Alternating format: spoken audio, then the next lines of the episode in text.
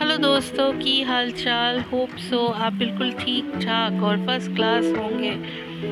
और आज के कविताओं के सेशन में मैं कविता लेकर आई हूँ, जिसका नाम है अदाकार। हाँ जी, कविता का नाम है अदाकार। ये अदाकार कौन होते हैं? और हमारे जीवन में क्या इम्पोर्टेंस रखते हैं? इसके ऊपर ये कविता है। कविता का नाम है अदाकार। कविता कुछ इस तरह है।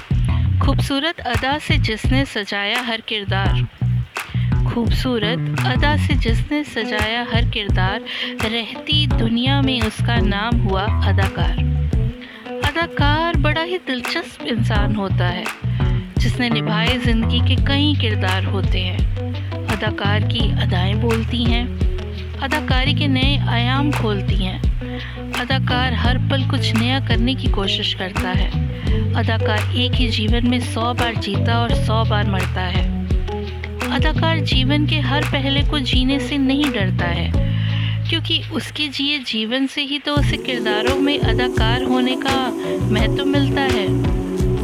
अदाकार के जीवन में फुर्सत नहीं होती, जैसे अदाकार को अदाकारी के अलावा किसी चीज़ की हसरत ही नहीं होती। अदाकार दुनिया से दूर अपनी बनाई दुनिया में रहता है, तभी तो वह सितारों से जगमगाता है। हम सब असल ज़िंदगी के किरदार होते हैं और जो हमारी कहानी को पर्दे पर निभाए, वह अदाकार कहलाता है।